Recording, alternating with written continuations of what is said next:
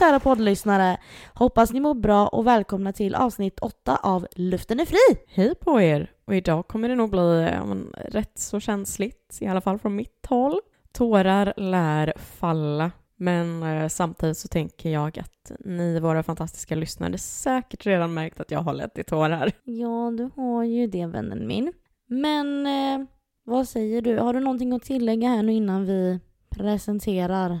Eh, ja, men vi tänker att vi ska vara så transparenta som möjligt som vi själva klarar av. Och ja, men, egentligen då samtidigt hoppas kunna ge lite ja, men, input och tips för andra människor. Ja, och för er som kanske sitter i någon liknande sitt som mig och Linnea som vi hade då, kanske kan känna lite tröst eller garva åt oss hur vi betedde oss under den här perioden i våra liv. Precis, så att eh, ja, egentligen eh, har vi ju inte sagt helt eh, rent ut vad det är, utan det är ju kärlek och heartbreak egentligen då. Ja, kärlek och heartbreak. Oh, nu kör vi Linnea. Jo, så här är det ju då. Att det finns eh, kanske en skillnad, tänker jag, mellan att vara kär som barn, tonåring och vuxen. Eh, har du några tankar kring det Linnea? Personligen så tänker jag ju på, ja men kär i barns ålder var lite mer som ja, men, fjärilar som flög runt. Man klippte ut den man var kär i ur skolkatalogen och satte in i dagboken. Man förstod liksom inte riktigt hur det ja, men, kunde kännas på riktigt. Och man kunde vara kär i en person en dag, men nästa dag så skiftade det till en ny och det var ju inte konstigt då på den tiden. Men sen då när man blev eh, ja, tonåring så skiftades fjärilarna till något annat. Nästan lite som eh, ja, men svalorna. Typ att när det flyger eller sitter på en högre höjd så kommer det alltid upp igen och allt går bra. Men då det landar på marken, som det så gärna håller sig undan, så är livet helt plötsligt väldigt infekterat och svårt, då de har svårt att lyfta igen. Så med andra ord, så när det kraschade var det ett helvete och man visste inte hur man skulle ta sig uppåt igen. Men när det var bra så flög man bland molnen högt upp i skyn. Och det är väl då med åren så lämnas ju tonåren bakom dig och du blir vuxen. Och du måste helt plötsligt se saker från ett annat perspektiv. Det är inte bara känslan av att vara kär som räcker längre. Och kär som vuxen är, ja men från mitt perspektiv, delat i två. Å ena sidan så kan det vara en fantastisk känsla av lugn och en framtid. Men det kan även vara, hur tar jag mig vidare från någon som jag trodde skulle vara min framtid? Hur känner du Louise? Jo, alltså som barn då eftersom att där tror jag som, som du sa nu att där har man ju allting mycket lättare. Det är ju så himla lätt, man hoppar från den ena till den andra och sen när man blir tonåring då blir ju det den här, det här fjärilarna, det, det, alltså det går ju över till ett sug i magen nästan. Att du kan ju nästan bli besatt liksom av, ja men desperat på ett annat sätt och världen kraschar ju fullständigt. Och man tror ju också då, eller när jag pratar för mig själv, jag trodde ju många gånger att jag kommer aldrig, aldrig bli så här kär i någon annan. För man förstår ju inte då kanske vad kärlek är på det här planet som eh, man gör som när man är äh, som vuxna gör, där det blir så mycket djupare och där som man pratar om en framtid och allt det här. Ja, jag tyckte du summerade det ganska bra där faktiskt Linnea. Jo, mina små liknelser. Mm, jag gillar det. Det är bra. Men med det här lilla korta försnacket då så tänker jag att vi ska gå in på våra storytimes. Vi har varsin storytime om eh, vår första kärlek och därmed också heartbreak. Exakt, och vi tar ju då upp barn, tonåring och vuxen i det fallet. Den 10 september 2007, alltså 15 år sedan, var jag 10 år och stod i raden på fritids för att gå i ett led till matsalen för att äta mellanmål. Jag vänder mig om i kön och ser en blond kille i blå tröja stå bakom mig och mitt hjärta stannar. Mina ögon formas till hjärtan, som emoji ni vet, och jag blev blixtförälskad. Det visade sig att det var en ny kille som började fyran, alltså klassen över mig, och vi kan kalla honom i detta avsnittet för John. Han var så söt och när skolkatalogen kom så klippte jag ut hans ansikte och limmade fast det i en liten berlock på ett halsband som var hjärtformat som jag hade köpt med mamma på H&M kommer jag ihåg. Detta halsband tänkte jag ge till honom av någon konstig anledning kommer jag ihåg. Men sen ångrade jag mig för jag förstod att detta var ju någonting jag skulle hålla för mig själv. Det kunde bli väldigt pinsamt annars. Så jag behöll det här halsbandet och det låg i min skolbänk, förutom på helgerna, för då tog jag med mig det hem. Jag hade även hört Benjamin Ingrossos låt Hej Sofia. Den kommer du väl ihåg Linnea? Ja, det är svårt att inte komma ihåg den. Hej Sofia, här kommer jag för jag sa hej.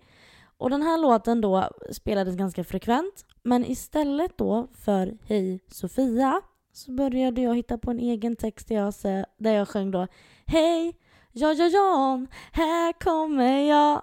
Så jävla, du vet, liten och bara gullig. Eller är det lite psykstört? Jag vet inte. Nej, det är jättegulligt. Ja, oh, gud. Sen då så skrev jag ju även kärleksbrev till den här killen och la i hans bänk.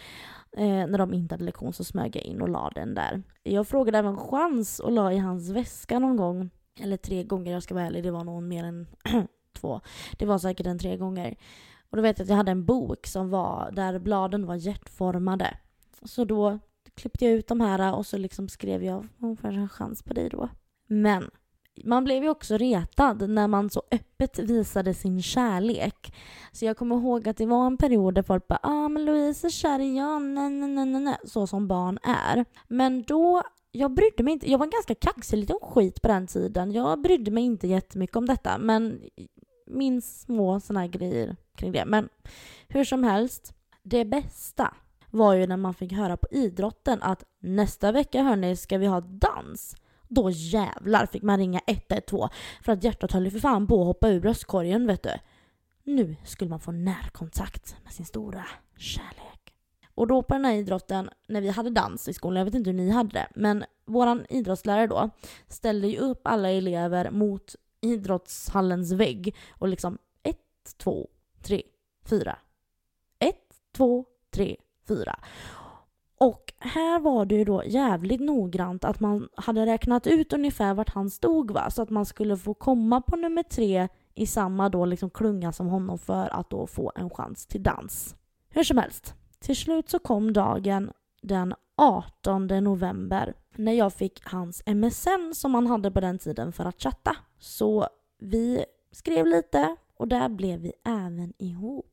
Fast såklart i hemlighet. Ingen fick veta. Vi hade någonting som vi kallade för datortid i skolan. Där vi fick sitta på elevens val eller liknande. Och det var mysigt vet jag, för där skickade han supergulliga mail till mig. Så varenda gång man hade datortid så sög det ju liksom tag i magen och undrar om han har skrivit någonting och du vet, man var ju helt liksom, och det var ju absolut viktigt då att man satt längst bort i ett hörn ifrån alla andra så jag kunde läsa mina mejl i fred. För att ingen fick ju stå och tjuvlys, alltså tjuvlyssna bakom ryggen på en. Men en eftermiddag så loggade jag in då när vi hade den här datortiden och ser Johns namn. Ett nytt mejl. Jag öppnade det och jag fick en chock. Där stod det Jag gör slut. Punkt anledningen jag fick veta, alltså varför han hade gjort slut då, var att han gillade en tjej i hans klass. Vi var ihop i cirka tre veckor och den där tjejen var för mig som pesten. Alltså jag hatade henne och självklart blev ju hon och John tillsammans. Cirka en månad senare hade hans nya tjej då gjort slut med honom. Och jag frågade honom om han fortfarande gillade henne när vi chattade på MSN en kväll. Men han sa nej. Och att han istället gillade mig. Och jag frågade chans på nytt. Och då ville han fundera på det, sa han. Så de kommande dagarna, alltså jag mådde så dåligt.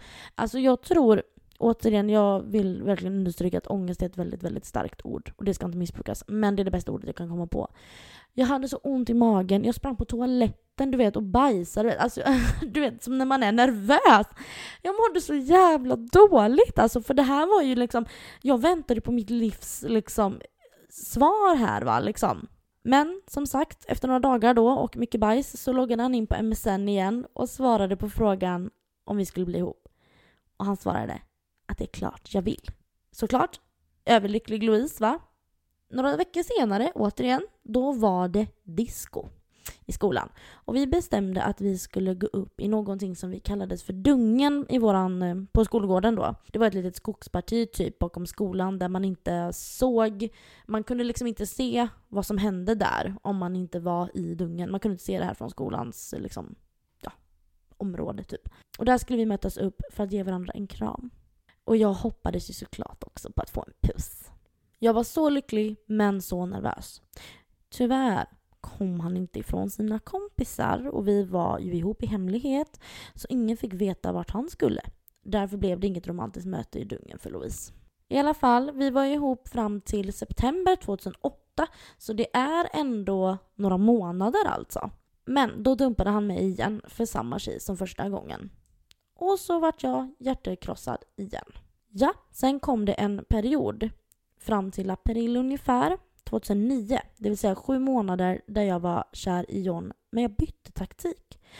Jag hade blivit lite smartare under de här månaderna tydligen. För att få fortsätta vara i hans närhet blev vi istället väldigt bra vänner. Jag minns att han var besatt av Tokyo Hotel. Och för att han skulle gilla mig tänkte jag så började jag att lyssna på samma musik trots att det inte alls var min musiksmak. Jag skrev till en tjej på Kamrat, som vi har nämnt någon gång tidigare här. Det var ju också en typ av chattsida då. Eh, där man la upp en bild på sig själv och så, sådär. Och då skrev jag till en tjej där som jag tyckte såg riktigt emo ut. För det hade John sagt till mig att han var. Och jag hade ju förstås då frågat vad är det för någonting? Och han hade förklarat för mig. Så jag tänkte, aha, okej. Okay. Jag skriver till en tjej som ser emo ut och frågar henne hur blir jag emo? Jag fick då veta att för att jag skulle bli emo så skulle jag färga håret svart, bara ha svarta kläder och bara tycka om färgerna rött och knallrosa. Men jag var också tvungen att skära mig själv. Jag tyckte det lät läskigt och tyckte att det var fel. Så jag, ja, nej, jag tyckte det fick räcka med att färga underhåret mörkbrunt som Avril Lavigne som just då var min stora idol. Och sen så hade jag på mig Tokyo Hotel merch. Jag tänkte, om han inte gillar det här, ja vad ska jag göra mer då? Nej, det får duga liksom. Kärleken gör en blind och det kan jag ju nu säga, säga när jag ser och kollar tillbaka på bilder av mig själv från den tiden. Man är alltså inte bara blind. Alltså hur i hela friden lät ens liksom, föräldrar en gå till skolan så som man såg ut liksom? Hur kunde de? Jag kan inte begripa det. Det måste du ju också känna igen. Oh ja, det är många gånger man också ja, men, tittar på bilder faktiskt och säger det bara, men, och har frågat dem. Och så säger de, ja men vi, vi försökte ju men det gick inte. Man stod väl på sig kanske mer än vad man kommer ihåg nu då. Hur som helst. Kärleken gör en också desperat. Jag minns att jag satt i snön på en typ metallbänk och väntade på hans buss skulle komma varje morgon i princip. Då hans buss brukade komma 20 minuter senare än den jag åkte med. Och under tiden jag väntade så brukade jag sitta och lyssna på låtar som påminner mig om honom i mina hörlurar. Där satt jag alltså i kylan bara för att han skulle se mig och komma nära när han behövde gå förbi bänken in till skolgården. Jag såg till att vara på platser där han skulle vara. Till exempel eh, visste jag att han var på idrott. Var vi där och hängde, vi kompisar då, utanför idrottshallen. Bara för att kanske få se han gå ut genom dörren efter lektionen. Jag var rädd om honom också, för nu outar jag honom här. Men Eh, jag tror inte han vet om det här ens till idag. Jag var rädd om honom då för att eh, han och några kompisar hade skurit sig i armen med en linjal berättade han. Och jag menar herregud hur mycket, hur illa kunde det ha varit? Några liksom kattmärken, typ en linjal som är ju, den är ju inte direkt vass men whatever. Ja, han berättade detta för mig och eh, då ringde jag faktiskt hem till hans bonusmamma och berättade vad de hade gjort. Jag ville att hon skulle veta det, för jag var ju rädd om honom och ville inte att han skulle fortsätta göra det här. Men jag var dock noga med att säga till henne att inte, att inte berätta det. Att inte berätta att det var jag som hade avslöjat dem då. I augusti 2009 började han sjuan. Vi var, eh, som jag såg det, alltså bästa vänner. Och jag minns så väl när vi bestämde att vi skulle åka och bada. Det var så pirrigt. Jag tror alltså att vi, vi åkte till eh, badhuset här i Alingsås då. Och jag kommer ihåg så väl att vi eh, hade så kul och vi var un och liksom under vattnet så kramades vi för att ingen skulle se om det var någon som liksom ja, lite sådär. Och då var vi ändå bara kompisar. Men det var, jag, jag vet inte om det fortfarande var den här typen av spänning kvar från när vi var lite yngre då. Att så här, jag vet inte, men jag kommer ihåg det så väl. Och hur, för jag var ju fortfarande dökär i honom liksom. Det var ju bara en liten maskering att så åh, vi är bara kompisar. Men det, det kommer jag ihåg så väl. Någon månad efter så hyrde vi även två filmer. Och jag kommer aldrig glömma det. För det var första gången som vi satt och höll om varandra. Och det kändes som att det hade kunnat leda till en kyss. Vi satt i min säng och efter filmen så låg vi och lyssnade på musiken till eftertexterna. Eh, och jag låg på hans bröst och ville alltså, så himla gärna att han bara skulle kyssa mig. Det var allt jag kunde tänka på. Den kvällen fick han även ett armband av mig som jag hade gjort i syslöjden. Vi bestämde att våra färger skulle vara grön, röd och svart. Men det blev ingen kyss tyvärr. Men han lämnade kvar sin doft på min kudde. Och alltså jag kan på riktigt Linnea, än idag, om jag går någonstans eller så, och komma en jag kan än idag känna hans doft och jag tror att det är något jävla tvättmedel alltså. För att det kan komma... Det har hänt och, jag, jag kan, och då får jag det här liksom, återigen det här suget i magen. För att det, det sitter så hårt inpräntat i ens hjärna. Det är helt sjukt. Om jag förstår vad du menar. Det där suget är också väldigt speciellt. Och det är svårt också att få bort. Ja, och vi kommer ju till det snart här. Så, sakta efter jul så hände något. Vi var inte lika tajta och sågs inte alls lika mycket längre. Det gick upp för mig att det fanns en annan tjej som började ta fokus i hans liv. Vi kan kalla henne för Lina. Hon hade kommenterat en bild på hans Facebook där hon hade skrivit “John är min” varpå jag svarade på hennes kommentar med “min med”. Lina skrev “Nej, tyst, bara min”. Alltså jag hatade den här jävla bitchen alltså. Hon var så kaxig och fy fan vad jag hatade henne. John svarade Haha, det här var ju kul. Jag svarade Han gillar ju dig som en kompis Lina. Då skrev John Haha, hon har missuppfattat allt. Och Lina svarade på Johns kommentar med Haha, ja, helt sjukt. Jag svarade ja, tydligen, punkt, punkt, punkt. John igen Psst, Lina, hon tror jag är hennes. Hon svarade med ha, ha, ha, ha, ha. Detta gjorde så ont i mitt hjärta Alltså under hela den här perioden egentligen, från att jag såg han i kön på fritids upp till högstadiet, var allting ångest, då i brist på ett bättre ord, kring den här killen. När jag väl hade han så var jag ju rädd för att göra fel så att han inte skulle vilja ha mig. Eller för att jag skulle skrämma bort han. Eller att någon annan skulle ta honom ifrån mig.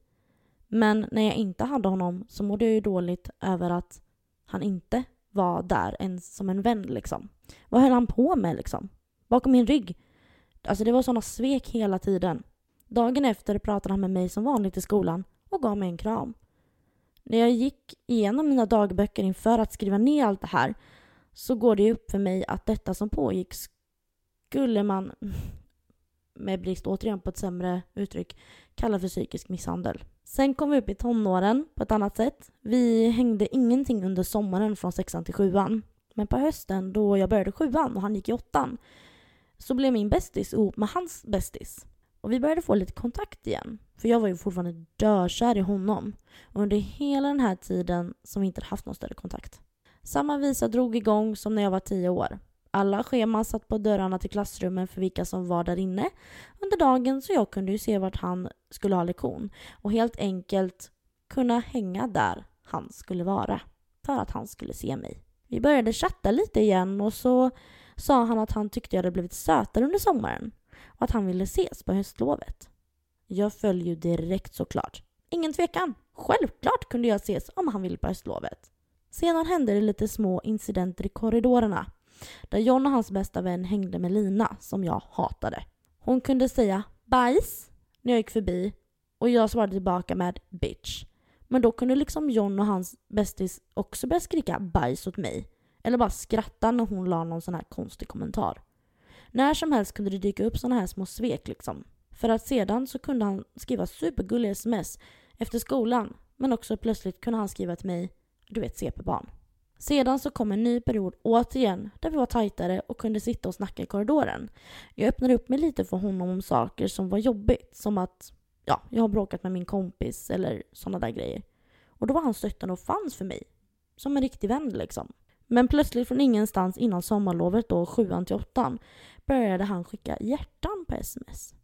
Pussmunnar och gav mig komplimanger. Vi sågs själva igen och hade en filmkväll. Jag kom hem till honom och då tog han fram en typ skokartong där han hade sparat alla mina kärleksbrev. Och även vykort då som han hade fått av mig när jag var på semester i Bulgarien en sommar. Jag tyckte det var så otroligt gulligt och jag blev verkligen chockad. Han hade alltså sparat allt det där men inte var det bara han. Jag berättade för honom att även jag hade sparat de två stycken vykorten jag hade fått om honom när han var utomlands. Och de har jag kvar än idag. Sen i september när vi börjat skolan igen så öppnade jag upp mig ytterligare lite grann för honom. För nu hade vi blivit riktigt tajta. Och jag undrade om han inte hade börjat få känslor för mig. Jag öppnade upp mig för honom om hur jag mådde och så vidare då det hade varit en väldigt kaotisk period i mitt liv. Och från ingenstans så skriver han till mig på MSN. Jävla fjortis. Håll bara käft. Du är så jävla jobbig. Jag trodde att saker hade förändrats. Där och då bestämde jag mig att jag aldrig skulle öppna upp mig för någon igen och ingen skulle någonsin få veta något privat om mig igen. Sen dog det ut på något vis. Jag blev så sårad och förstod att det aldrig, aldrig, aldrig skulle kunna bli vi och ifrågasatte om jag någonsin betytt någonting för honom. Jag började se andra killar som jag pratade om i avsnitt två då, eh, där vi pratade om oskulden. Och han bleknade lite ur mitt liv. Men så var det ett tillfälle på våren 2014 tror jag, då vi pratade med varandra igen. Och här kan jag väl tycka att vi här hade vi ju lite grann kommit ur tonåringen och börjat kliva in lite grann mer i alla fall i vuxenlivet och eh, vi bestämde oss för att ses. Det var mörkt, så det måste ha varit i typ mars. Mamma körde hem mig till honom och vi bara hängde. Snackade om livet och vad som hade hänt sen vi slutade nian. Vi småmyste lite i hans soffa som ja, men kompisar typ. Jag hade mina ben på hans knän och plötsligt så lägger han sig över mig och vill att vi ska låta vårt lilla vänskapsmys gå över till något mer. Jag hade pojkvän då, men denna stunden var något jag hade väntat på i år. Att få göra allt med honom. Men jag kunde ju inte. Min kropp skrek efter John, men jag kunde ju inte. För det var fel. Jag vill ju inte vara otrogen. Jag kan säga att om det är något som jag önskar att jag kunde spola tillbaka tiden till så är den här stunden även idag. Jag ångrar så mycket att jag inte tog chansen när jag hade den. Det är nog något jag kommer få ångra resten av mitt liv. Drama Queen, kanske. Men det var ju ändå min stora kärlek. Så Linnea, och alla ni som lyssnar. Trodde ni att det här var slutet? Nej, faktiskt inte. Vi sågs även en gång hemma hos mig och Linus för cirka tre år sedan. Han hade hälsat på en familjemedlem, jag tror det var hans syrra, som bodde grannar med oss. Vilket jag inte hade jättekoll på då. Hon hade sagt till honom att hon hade sett mig tror jag. Och eh, på det sättet så kom vi i kontakt igen. Han kom hem till mig, och för Linus var inte hemma just då. Så han kom hem till mig och vi satt i soffan och bara pratade om gamla minnen och sådär. Sen kom Linus hem och de började prata om musik då de hade ett gemensamt intresse i det. Det var mysigt, det var roligt och just där och då när jag följde tillbaka honom hem då till eh, sin eh, syster så kände jag ändå någonstans att det hade varit roligt om man hade kunnat eh, ha någon typ av kontakt även idag. Men som vuxna vänner. För vi har ändå ett sånt... Eh, Gud, nu börjar nästan också grina här. Vi har ju ett sånt långt förflutet och vi... Det är få som man har så starka band till och även eh, minnen med kompisar och sådär. Men, eh, men det kanske ändå blev något form av avslut för att sen behöll vi inte någon kontakt direkt efter det. Jag tror på ett sätt att det inte är bra att vi har varandra i våra liv.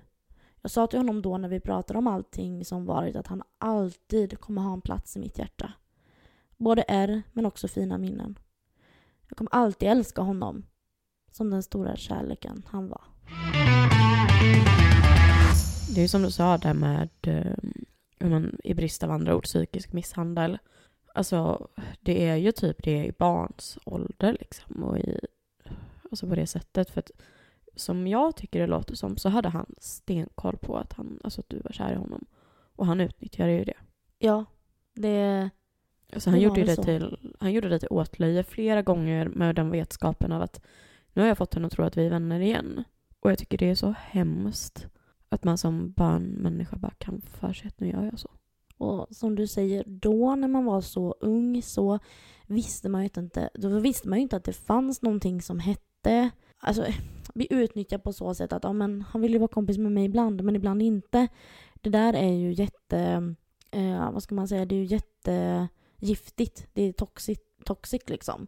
Men det fanns, man hade ju inte de typerna av uttryck då. Man hade ju inte den typen av tänk utan ja men nu är vi kompisar, bra. Oj, nu gjorde han något kom konstigt, okej, okay, så blir man ledsen men sen hörde han av sig igen. Åh, nu vill han vara kompis igen. Som du säger, man var ju lindad som en liten tråd runt fingret liksom blir typ lite så här, alltså att, vad ska man säga, alltså man var glad för det lilla. Man tog, man tog det man fick för att man var så kär. Ja, ja, absolut. Man var ju svältfödd liksom. För att en annan gav och gav och gav och gav och gav och visade hela tiden att mina känslor ligger hos dig, mina känslor ligger hos dig. Och så fort man fick något litet, litet bete så alltså då högg man ju direkt. Så att, eh, ja, nej, det var... Och allt det här som jag, som jag sa också nu när jag rabblade upp det här, det var ju också att jag satt ju alltså och eh, läste igenom mina dagböcker från 2007. Jag nämner alltså den här killen på andra bladet i min dagbok, min första dagbok, när jag var tio år, 2007. Och sen nämner jag honom sista gången då, eh, 2019 måste det väl ha varit då. Det är helt sjukt. Alltså det är, det är så sjukt hur han... Alltså det började när du var tio år gammal och höll i sig ändå så länge. Ja, men det... Nu när jag tänker på honom nu så, så är det ju ändå där borta man är. Så, i den tiden som var. Men eh, jag skrev ju god jul till honom på julafton. Och han svarade god jul tillbaka, men ja.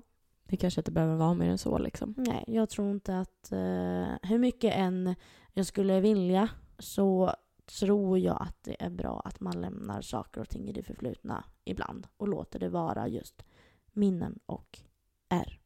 Ja, men Linnea, känner du dig samlad och redo för att eh, berätta för oss om eh, din första stora kärlek? Kommer jag någonsin vara redo egentligen? För min del har det ju inte varit från alltså, barn, tonår, vuxen så. Utan eh, som barn då så var jag ju kär i var och varannan kille. Med andra ord så var det väl egentligen inte så att jag var riktigt kär någon gång. Så riktigt. Men det fanns en kille när jag var tio år som jag däremot var kär i och hade suktat efter länge. Och det var ju inte bara jag som ville ha honom heller, utan han var, så han var rätt så populär bland brudarna så att säga när vi var barn. Och det här var ju typ när vi var, jag kan jag ha varit tio år, så att eh, ja men eh, vårterminen 2005 blir det ju då. När jag gick i, vad gick man i? Fyran? Trean, fyran någonting. Ja, fyran tror jag jag gick i. Och eh, han var ju, alltså gud, man tyckte ju att han var så söt och alltså jäklar, gud. Kommer ihåg att jag var kär som bara den. Och sen då så, jag fick ju honom till sist. Och vi var tillsammans i en månad. wow! Eh, om jag kommer ihåg rätt så, alltså det är ju så svårt att komma ihåg också. För att det var en så jäkla kort period av mitt liv. Men jag tror att det var att vi hade ganska så roligt eh, liksom, tillsammans. Men vi, vi sågs ju aldrig hemma hos någon utan då var det ju liksom ja, på skolan och fritids. Men det som är en liten fun fact till det här eh, är ju att eh, i vuxen ålder så har ju vi haft eh, typ två perioder där vi faktiskt har setts och men umgåtts och ja, legat. Ja, sånt där. Kul. Men som sagt, för min del så är det ju då när jag kom in i tonåren så slog ju helvetet till, rent ut sagt. I slutet av sommaren 2008 så var höstterminen på ingång och det var dags att börja på högstadiet. Och eftersom att jag då gick på en av lantisskolorna på låg och mellanstadiet så slogs min skola samman med tre andra inne i eh, Allingsås. I min klass då så började jag och fem andra tjejer från min tidigare skola. Så vi hade ju då valt varandra och haft turen att hamna i samma klass. Och vi började i en klass på 20 personer jämnt fördelat på, ja, mellan killar och tjejer. Så det var 10 killar och 10 tjejer. Och vid första anblick så var ju det en bra klass. Och innan vi då hade gått på sommarlov, innan slutet av sexan, så hade vi fått träffa klassen för att ha lite koll på vilka vi skulle gå med. Så redan då så såg jag en kille som jag fastnade för. Och vi kallar nu honom Karl. Och sen då, det här var ju tiderna som MSN gällde. Så att när högstadiet kom så började jag och den här killen, då som jag hade fastnat för, skriva där dagligen. Från det att man loggade in till det att man loggade ut och skulle gå och lägga sig. Vi pratade däremot inte i skolan. Och på den här tiden så var jag ganska så osäker och förstod inte själv att jag var bra som jag var. Jag var inte van liksom vid att ja, få killars uppmärksamhet och älskade ju nu att jag fick det av en, även om det bara var på nätet. Och jag minns så tydligt att jag älskade hans skratt. Det var så charmigt och det var högt och man hörde så tydligt när han liksom tyckte någonting var roligt. Och jag gillade att han var lång, även om jag själv endast är 155 centimeter. För det var just det här med att det kändes som att han var en bra beskyddare och han hade så fina blåa ögon. Alltså jag, var, jag var helt totalt förälskad i honom. Hur som helst, vi skrev varje dag på MSN Han uttryckte att han tyckte jag var fin med mitt långa hår och mina kurvor och speciellt då mina tuttar. För att såklart så undkommer man ju inte det. Jag fick dem som sagt då väldigt tidigt så att när jag var 13 år så var ju de redan rejält mer utvecklade än vad många andra av tjejerna i den åldern hade. Så det kom då till en punkt då han började be mig skicka bilder i bh och avklätt. Kär som jag var så skickade jag ju det till honom. Det höll på så här en väldigt lång tid. Han skrev att vi skulle ligga och jag skrev väl typ liknande saker tillbaks för att vad ska jag skriva liksom? Jag minns att jag var så förblindad av att jag var så kär i honom. Men han utnyttjade mig något så enormt i och med att ja, han visste ju det här. Och han hade ju sagt till mig att jag inte fick bli kär i honom. Men fortsatte ju då ändå när han fick veta att jag faktiskt var det. Och han sa att berättade jag om allt för någon så skulle han sluta skriva med mig. Så det kom ju då i alla fall en punkt då min eh, bästa vän till sist fick veta det här för att jag klarade inte mer. Jag brast eftersom att jag var så himla kär och det hade gått över i men, sexuella trakasserier nästintill. Visserligen då så gick jag ju med på dem kan man väl indirekt säga för att jag var kär. Men det var ju fortfarande det att han gjorde ju något som han inte skulle ha gjort. Och du var ju som du sa förblindad av kärleken. Du gick ju inte med på det. Du var ju förblindad och såg inte kanske att det här var fel. Nej men precis, för att det blev ju, det blev ju att, Ja, jag ville ju göra allt för att ha kvar honom liksom. Till sist då så kom ju det i alla fall ut till honom att hon visste. Och eh, all chatthistorik hade jag ju sparat för att eh, det många inte visste på den tiden var att man kunde ju ställa in så att alla MSN-chattar sparades. Så att eh, vi som sagt skrev ju då ut detta och jag, min bästa vän, hennes mamma och mina föräldrar hade ett möte hemma hos mig och efter det så blandade vi in skolan. För att grejen var den att min bästa vän, hon kände till sist att nej, vi kan inte vara tysta om det här. Och då blev det att vi pratade med hennes mamma först för att jag tyckte det var så jobbigt. Och då så kom hon, men hennes mamma med hem till mig och mina föräldrar en kväll och satt vi och pratade och de fick läsa igenom chatthistoriken och, och det var då efter det som vi blandade in skolan. Och man kan ju då tro att historien slutar där. Men nej, det är bara början. Det går ett tag och vi har knappt kontakt. Och när vi då hade kontakt igen så skrev vi mer vanligt utan något som hade med sex att göra. Till det att det började smyga in mer och mer igen. Och jag var ju så svag för honom att jag lät honom göra det. Jag var ju kär. Det var ju inte direkt så att jag kunde stänga av och liksom låta det försvinna. Så tiden går och vi har kontakt hela tiden på sms och MSN. Alltså, vi pratar lite lätt i skolan som vänner. Men det är fortfarande här att det är ju inte när någon annan ser. Det blir ju liksom eh, blickar mer på ett sätt och ja, nej. Och närmare sommaren där så, men då blev vi faktiskt alltså vänner utan några större konstigheter för att då blev det liksom ja, men hela klassen började bli vänner mer på riktigt. Så att, ja. Sen då så åttan är igång och vi börjar så småningom skriva mer och mer som tidigare. Men någonstans här så skaffade ju han en tjej i klassen under. Och jag var ju totalt heartbroken. För jag hade ju fått uppfattningen av att han ville inte ha något med någon. Men uppenbarligen var det ju mig han inte ville ha. Och jag klarade verkligen inte det. Det var vid flera tillfällen som vi slutade ha kontakt för att sen ha kontakt igen. Och det är mycket som jag inte kommer ihåg. Och förmodligen är det nog för att jag har försökt att förtränga alltså, allt det här på grund av att jag var så sjukt jävla kär. Och han krossade mitt hjärta gång på gång på gång under och nu har vi det liksom, det har gått inte ens två år liksom av skolan utan vi är fortfarande bara på höstterminen av åttan. Men sen då i vårterminen i åttan så blev jag tillsammans med eh, en kille som jag berättade i om ett tidigare avsnitt. Och under den här perioden så blev min kontakt med Karl bättre och igång igen. Och undrar varför? Jo, för nu kan jag ju inte bli kär i honom igen. Plot twist, det blev jag mer än någonsin. Så varför tog det egentligen slut med mig och den killen egentligen? Karl är svaret på det. Jag var totalt upp över öronen och det fanns ingen väg ut. För att när jag väl hade de här veckorna med den andra killen så blev det att vi började prata mer och mer i skolan igen och allting, alltså allt bubblade upp igen till ytan. Sen då i nian så hände det dock något. Det var så himla mycket drama som pågick och jag mådde så extremt dåligt över att jag var kär i Karl. Alltså, mitt liv skiftade totalt. Jag och min bästa vän var inte bästa vänner längre. Jag och Karl slutade ha kontakt under flera månader. Jag träffade en ny bästa vän. Gymnasievalet var runt hörnet och alltså, allt jag ville var att fly Alingsås och starta om. Jag var rätt så säker på att han skämdes för att vi hade kontakt. Och jag tror egentligen att han kände något.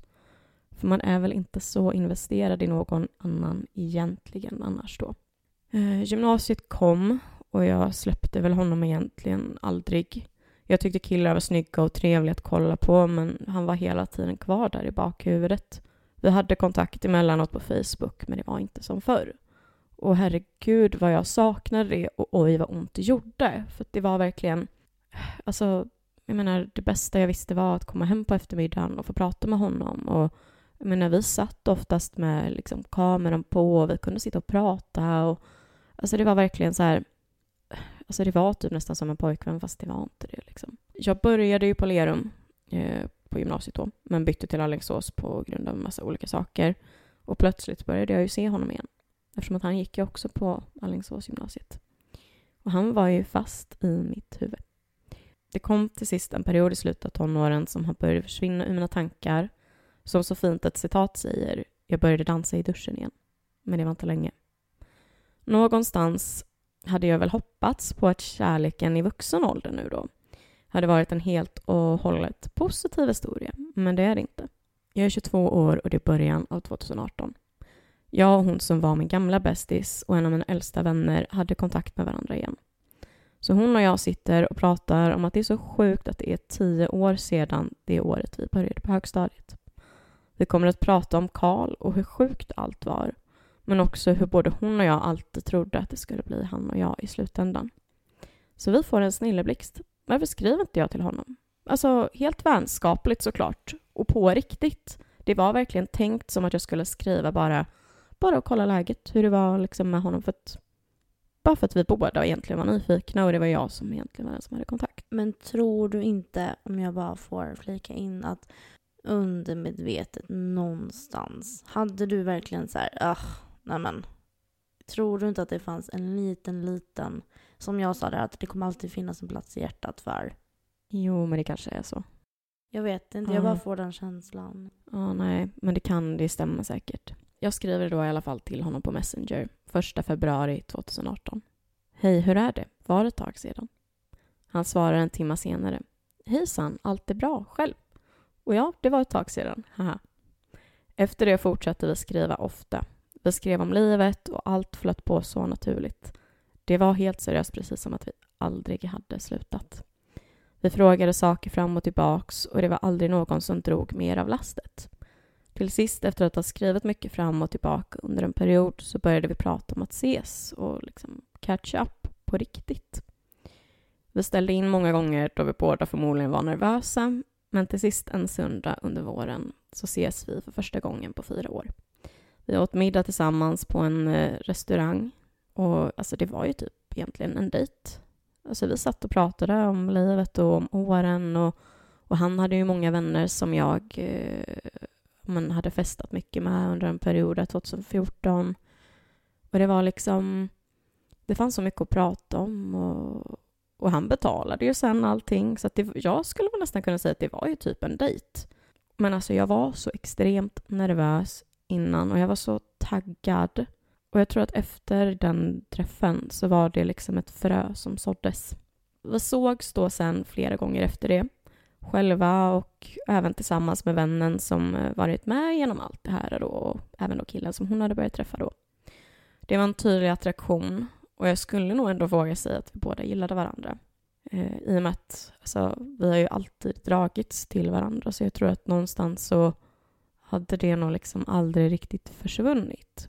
Sen då första gången man har sex med någon ny är ju inte alltid jättebra. Men här var det fan riktigt bra. Och jag tror alltså också en sån sak att det hade byggts upp. Alltså det var, vi hade ändå pratat om det här för nästan, ja men för typ tio år tidigare liksom. Ni hade ju redan liksom kanske fantiserat om det här i ert huvud och kemin fanns ju bara där också. Ja.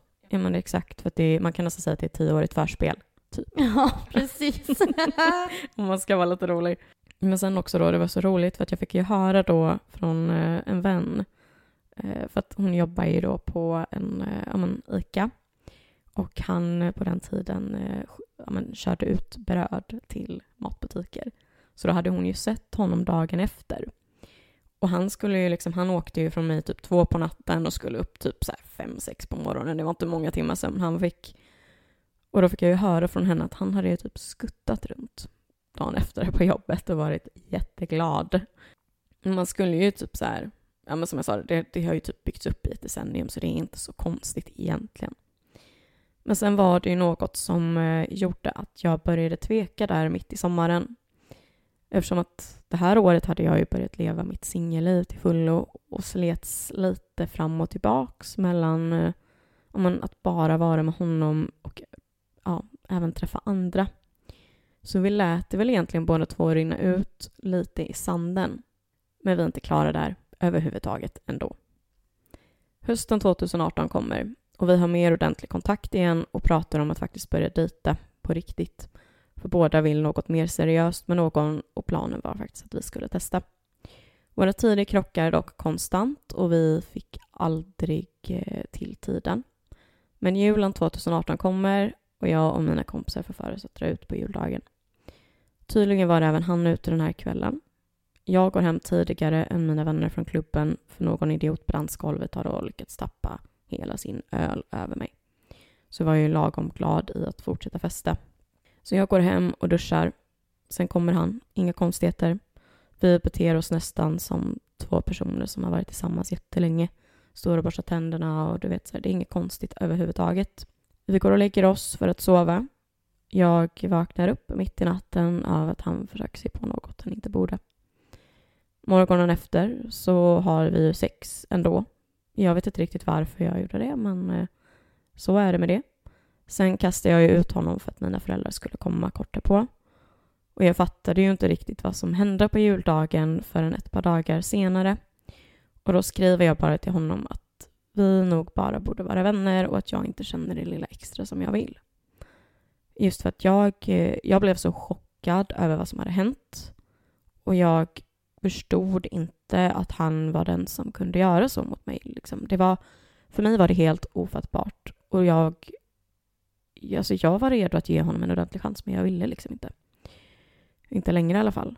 Eh, och efter det så har ju vi då inte kontakt på ett par månader förrän han en kväll är full och det är vår och han hör av sig till mig och frågar vad han gjorde fel. För han har ju tänkt på det här jättelänge tydligen och eh, ville bara ha svaret på varför, varför liksom blev det som det blev.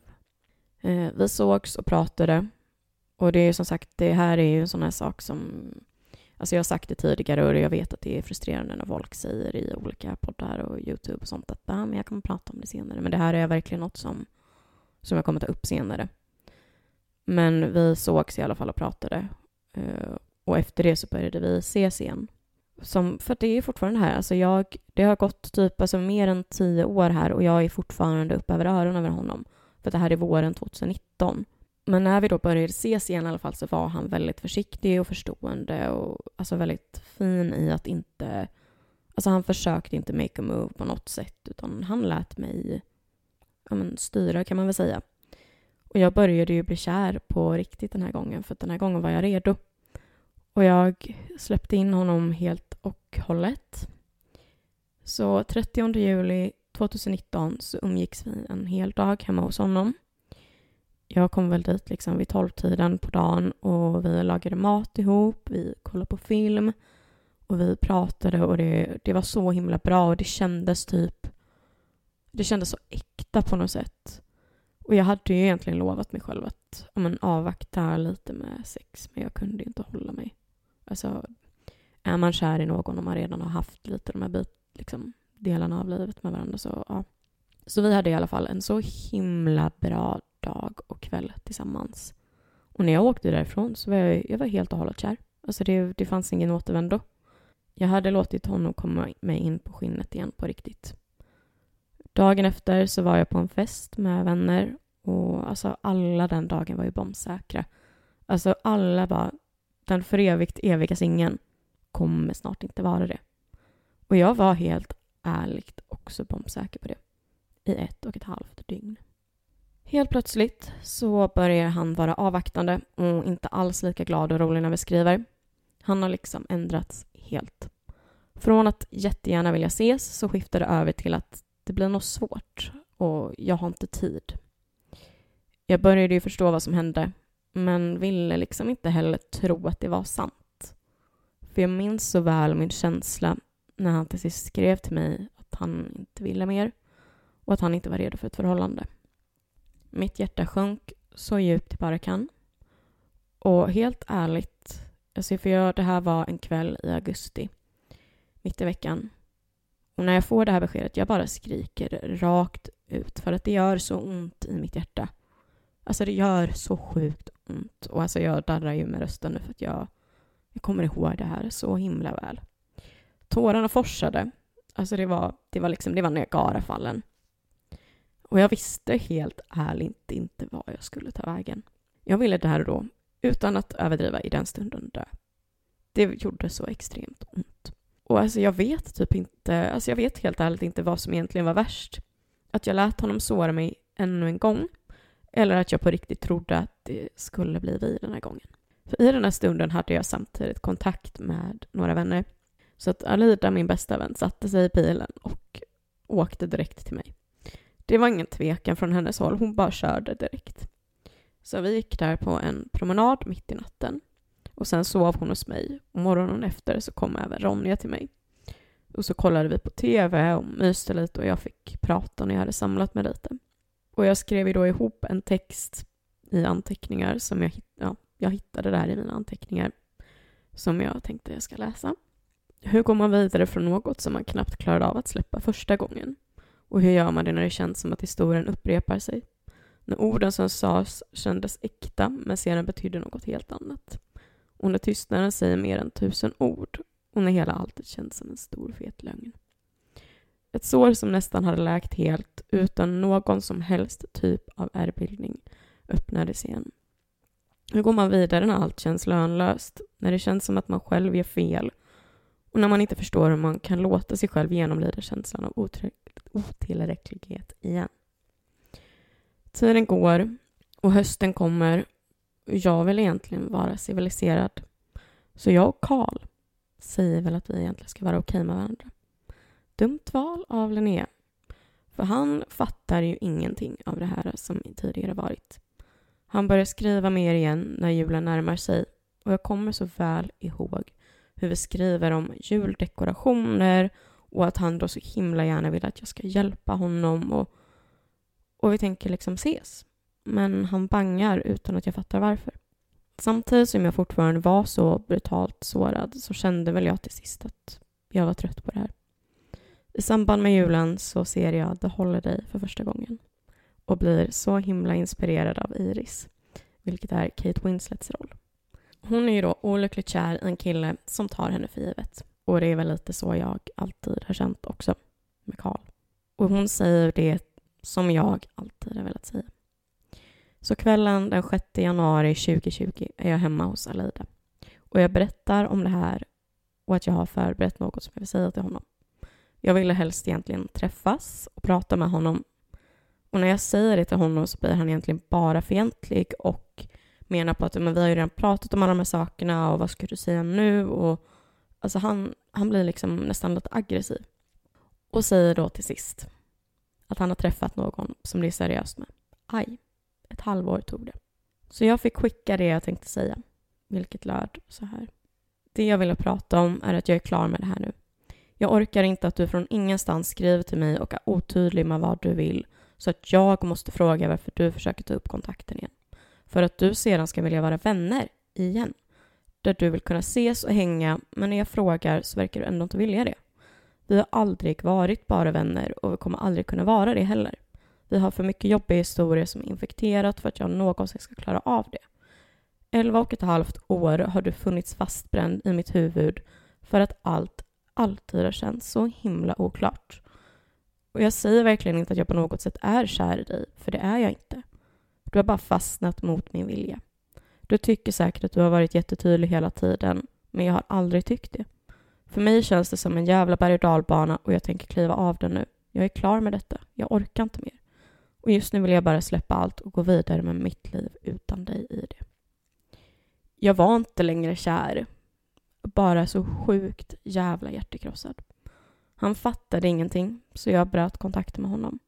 Och sedan den dagen har vi inte haft kontakt. Och passande nog så är det nästan exakt tre år sedan den dagen nu. Till sist så fick jag ju veta att han är tillsammans med tjejen som han träffade då. Sen något år senare så eh, ser jag och Alida honom och hans tjej på Maxi. Och magen är stor på henne och det visar sig att de väntar barn tillsammans. Elva och ett halvt år av mitt liv var han fastbränd inom mig. Och helt ärligt så kan jag inte vara gladare än att han är borta. Men sen är jag ju också lite lagom stressad över dagen när det blir klassåterträff. Gud vad vi sprutar. Ja, ja. Ja, men det är ju verkligen så här, jag, jag har ju, alltså även om jag tycker det är jobbigt att gå igenom det här nu och läsa upp det, så kan jag också någonstans känna att han är ute. Skönt att få vara fri. Det är så otroligt skönt. Men det finns så mycket i den här uh, historien nu som jag, som jag bara vill säga. Först och främst, om vi backar tillbaka till när du var sådär liten. Vad modiga ni var. Som vågade till slut prata med vuxna. Som ändå vågade. Det där var... Det hade inte behövt gå längre där egentligen om du förstår vad jag menar. Ni vågade ändå göra någonting åt saken. Och sen att... Uh, sen att vissa människor fastnar i ens hjärta, hjärna och som du uttryckte det så bra, bränner sig fast. Det går fan inte att få bort dem med stålull alltså. Nej, det är omöjligt. Alltså, det är precis som att man, man går varje dag och känner bara, men, alltså, jag känner ingenting för människan. Jag känner ingenting. Men jag kan Men- inte. Ändå så är det precis som att någon har stämplat ens hjärna. Mm. Och det är så sjukt att det kan bli så på det sättet för att alltså, alltså om man ska vara sån. Alltså jag önskar inte ens min värsta fiende att det skulle vara så här för den personen. Man tror ju på något sätt att det alltid kommer göra så här ont när man är mitt, mitt uppe i det. Och även om du inte var kär och att det kanske hade lättat något när ni möttes eller när ni såg dem i korridorerna där på Maxi så kan jag tänka mig att det ändå svedde lite grann till i hjärtat. Ja, alltså för grejen var ju den att eh, alltså det som var så sjukt med det här det var att för att Alida hon bekräftade det för mig sen efteråt för att hon hade fått höra det från hans pappa. Och grejen var ju den att det var så sjukt för att det var mina tårar bara, du vet de kom. Det var inte det att jag liksom på något sätt brast ut i det här hjärtekrossade utan det var bara att de bara rann.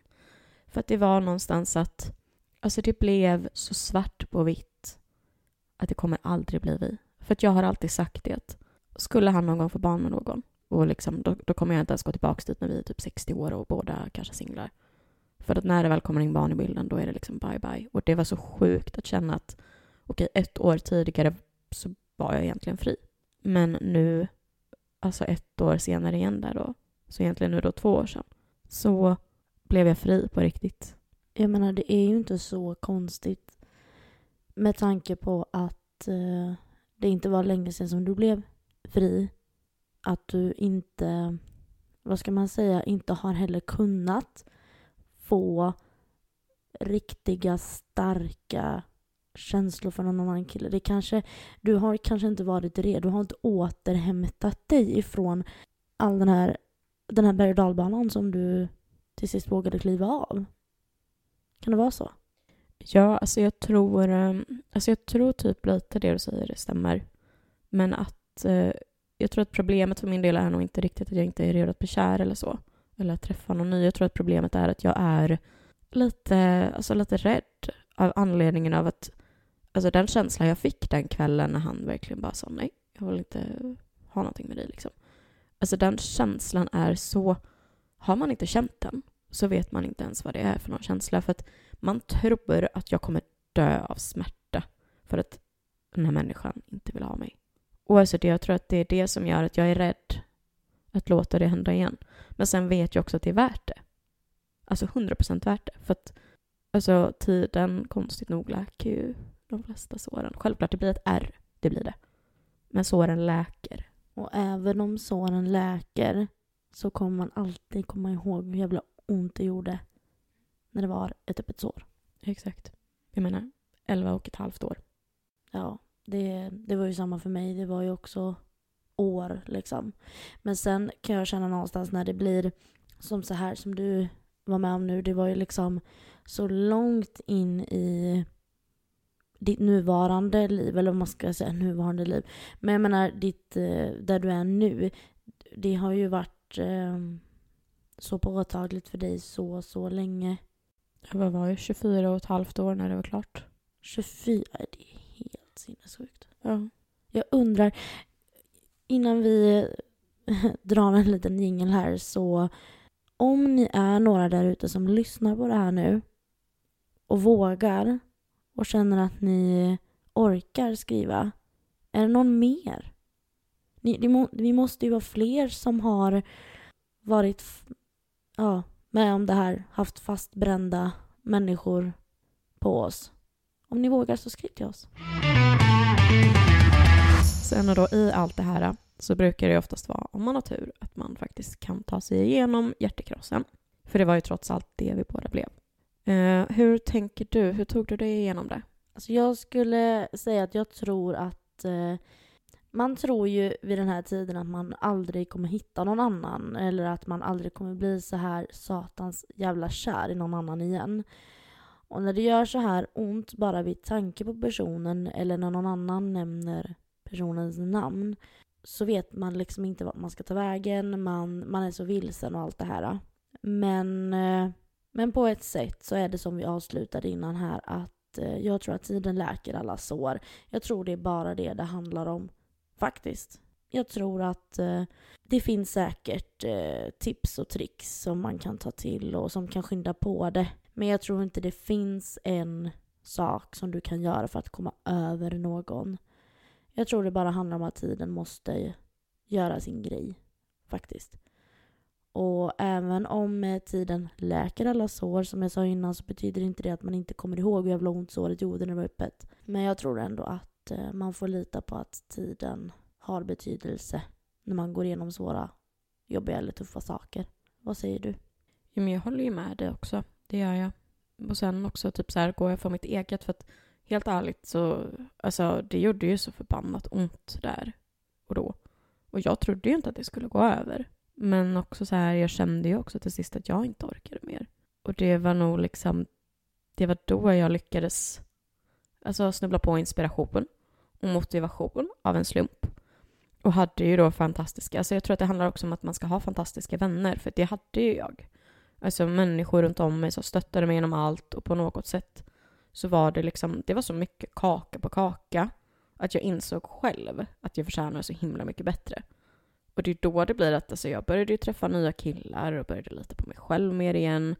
Jag har absolut, och jag har ju absolut blivit, alltså ärrad, det, det tänker jag inte neka. Men det var väl, alltså, det är väl så det är och min relation till kärlek överlag har ju påverkats. Nej, Nej och det kan man ju absolut förstå.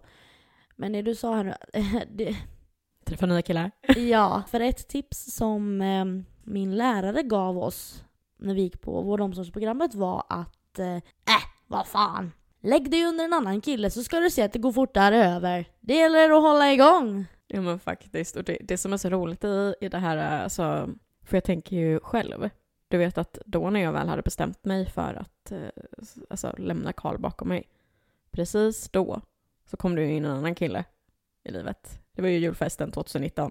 Ja just det, den killen ja. Ja, den killen ja. Vem har du att tacka det för? Ja, tack Louise, faktiskt ändå. Mm, Ja, men, varsågod. Ja, men det, det hjälpte ju väldigt mycket på vägen. Faktiskt. Så att eh, det stämmer ju ändå bra att träffa, alltså, jag tror att det är när man träffar någon ny. ja. Jag tror att det är ett Känslorna bra måste sätt. skifta fokus liksom till något Ja. annat. Sen som sagt så är det ju också viktigt att i det fallet, för jag tänker, alltså, ja, man får ju inte heller bara liksom ta någon bara för att, för att risken är att du kommer, skulle det ta slut så kommer det typ bli ännu värre. Men det var som du sa där också innan Linnea, att så här, när du var sådär vrålkär i honom Så även om du var, höll på att bli ihop med någon annan eller hur det var där så hade du ju fortfarande så starka känslor för honom innan så du kunde inte bli riktigt kär i någon annan. Så det där har också med tiden att göra. Att tiden, alltså dina känslor, du, du, du kommer ju till insikt när du, jag orkar inte mer, jag, jag tröttnar nu, det, det går inte mer. Och då kunde dina känslor börja skifta till någon annan. Så det, ja, tiden, tiden, tiden. Mm. Det var tiden som gjorde att du tog oss igenom det. Jag tror det. Sen så tänker jag det här Linnea, om det finns någon skillnad i att vara hjärtekrossad som ett barn, eller som en tonåring, eller som en vuxen. Tror du att det finns, eller hur ser du på de olika skillnaderna där? För det, uppenbart så finns det ju skillnader. Jag tror helt ärligt eh, att hjärtekrossa som barn, tonåring och vuxen är liknande. Nivån av smärtan, hur man hanterar det däremot, är nog väldigt olika. Ett barn gör det nog lite ont för, men det går också oftast över snabbt. Och som tonåring så gör det extremt ont och man har ingen aning om hur man ska hantera det. Och den, sen då liksom som vuxen så gör det extremt ont, men jag vågar också tro på att man hanterar det ganska mycket bättre. Vad tror du? Jag kan ingenting annat säga. Jag håller med till 110 procent. Precis det du sa. Så det, det, vi fastslår att det är exakt så det är. Det är så det är hörni. Nu har vi knäckt den gården av alla koder man behöver knäcka i livet. exakt. no, men det är ju ändå så. Jag menar, tänk tillbaks själv liksom. Ja, sen tror jag också att det som barn och tonåring också kanske så kan, man förstår kanske inte riktigt att det finns en senare tid i livet riktigt på samma sätt som vi pratar om att man är ju väldigt fast i att åh jag kommer aldrig hitta någon, eller jag kommer aldrig älska någon sån här person eller sådär. Men som vuxen, att bli hjärtkrossad och sånt där. Jag menar, där är det så andra saker som spelar in. Man kanske har barn och man har en relation i vuxen ålder är ju på något vis mognare och mer allvarlig kanske än som i i alla fall tonår, tonåren. Även om det kan vara på fullaste jävla allvar i tonåren också, som vi uppenbarligen har fått se nu, eller höra om nu. Men det är också, det är en annan nivå. Och nej, jag tror att som du säger där, det är olika hur man hanterar det. Sen kan det göra nog lika ont alltså, men eh, det är nog hur man hanterar det. Hastigheten och hanteringen. Mm. Det är två gyllene H&M. Ja men oh, det där Linnea! Det där var bra sagt. Det roliga är att jag kommer typ inte ens ihåg vad jag sa. Ja men det där blir en quote av, jag lovar det där, det där kommer bli en quote av. Mm. Mm, ja det är gött. Som lite avslutningsvis, eh, när vi börjar oss en avrundning av det här avsnittet så kanske vi kan eh, ge något typ av tips.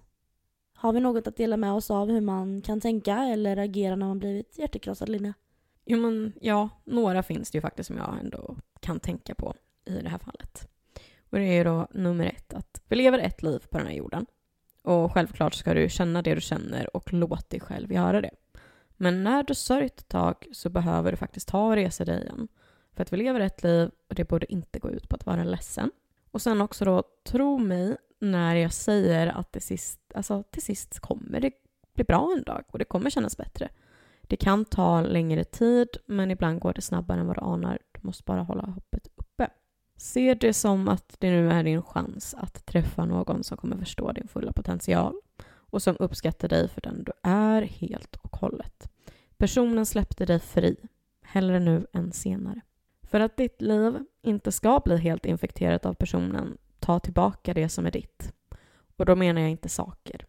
Det finns förmodligen platser som ni har besökt tillsammans som har blivit era. Börja gå dit och vara där själv.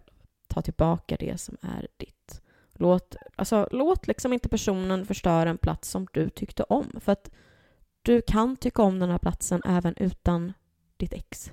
100 procent. Och det gäller även... Det första jag kommer att tänka på när du tar upp det där, det är musik. För det finns så många låtar som jag tycker väldigt mycket om men som jag inte kan lyssna på för att de har blivit infekterade utav eh, en person eller en situation. Men jag håller med dig där. Man ska ta tillbaks det de med. Ta tillbaks det som är ditt. Alltså sakerna är skitsamma. Det är mer sånt som gör att du blir glad som du ska ta tillbaks. Ja, absolut. Jag tycker det låter eh, väldigt rimligt. Så jag har faktiskt inte så mycket heller att tillägga där. Jag tycker att du har... Eh, det här var ditt avsnitt Linnea på något vis. ja, men det var det. Jaså? Ja, jag känner det. Jaha, men vad spännande. Du har liksom, eh, vad ska man säga, du har lyft det här avsnittet till, eh, ja, höga skyar. Andra Här ska- nivåer. Jag var inte riktigt beredd på det här idag ska jag säga. Jag, jag visste att det skulle bli tufft. Jag visste att det skulle bli tungt. Men jag var inte riktigt beredd på det här. Det är första gången som jag på riktigt eh, har gråtit i podden. Ja, det är sant. Det kom faktiskt stå där. Det kom, ja det gjorde det och det var, ja. Mm. Nu rundar vi av för idag. Ja. Hur känns det? Det känns faktiskt väldigt skönt. Eh, Det är lite som, eh, ja men nästan lite som ett avslut för en själv också. Även om man redan har fått ett avslut så är det så här, det känns skönt typ att ha berättat min sida från storyn och jag äger den här storyn nu. Han liksom, han kan slänga sig i väggen. Och det känns faktiskt väldigt, väldigt skönt. Och ja, hur tycker du? Hur känns det för dig Louise? Jag vet inte. Jag känner typ inte så mycket kring det jag har berättat just nu. Jag tror att eh, det var ju ändå ett tag sedan nu. Men eh, det är ju mycket färskare. Men eh, det jag kan bli lite så här över det var så här, personer som jag vet lyssnar på det här som var med när allting hände och liksom oj var det så här det var och oj var det så här det var. But I don't give a fuck. Men tanken eh, slår en ändå. Men det är bara en tanke. Den kan få slå mig men eh, herregud, det är andra tider nu. Vi har kommit in i ett nytt år. Vi har livet framför oss. Och du framför allt. Jag menar herregud Linnea. Du, du har ju kärleken att finna. Ja, jag har ju det. Och så avslutar vi glatt och härligt. Luften är fri. Avsnitt. Vad är Nej, men det vänta, för vänta, avsnitt? vänta, vänta, vänta, vänta. Hallå eller? Vänta så du är snabb nu. Ah, sorry. Vi måste ju droppa en grej först. Vadå? Eller rättare sagt, jag ska ju droppa en grej. För att nästa avsnitt har ju inte du en blekaste aning om vad som kommer hända. Vadå? Ja men, eh, du vet. Det är ju lite surprise-avsnitt. Det är bara jag som vet. Har du glömt det? Nej men vänta nu. Jag tror att eh, jag har missuppfattat dig. Aha, vänta nu lite. Så det avsnittet som vi har planerat att vi ska släppa, det ska vi alltså inte släppa? Nej. Utan det kommer ett surprise episode eller vad fan man ska säga. Oj! Så vi får Oh. se om det håller måttet. Oh my god, ha okej då har vi väl inte så mycket mer att ja, avslöja kring det då utan eh, in och följ oss Exakt. på Instagram, luften är fri podcast och eh, släng iväg ett DM om du vill dela med dig av ditt eh, första heartbreak eller din första kärlek och jag tycker också att om, eh, om ni vill skicka lite kärlek till oss också. Det kanske vi Lite kan feedback. behöva. Ja, och lite feedback. Eh, och så ger ni oss fem stjärnor på Spotify så blir vi extra glada. ja men faktiskt, det, vi tycker ju att vi förtjänar det. Ja men det gör vi. Man ska ju ändå vara den som säger så faktiskt, känner jag. Tack för detta avsnittet. Nej men tack själv Louise och tack för att du ville dela med dig till eh, mig och lyssnarna. Detsamma. Hej då! Hej då.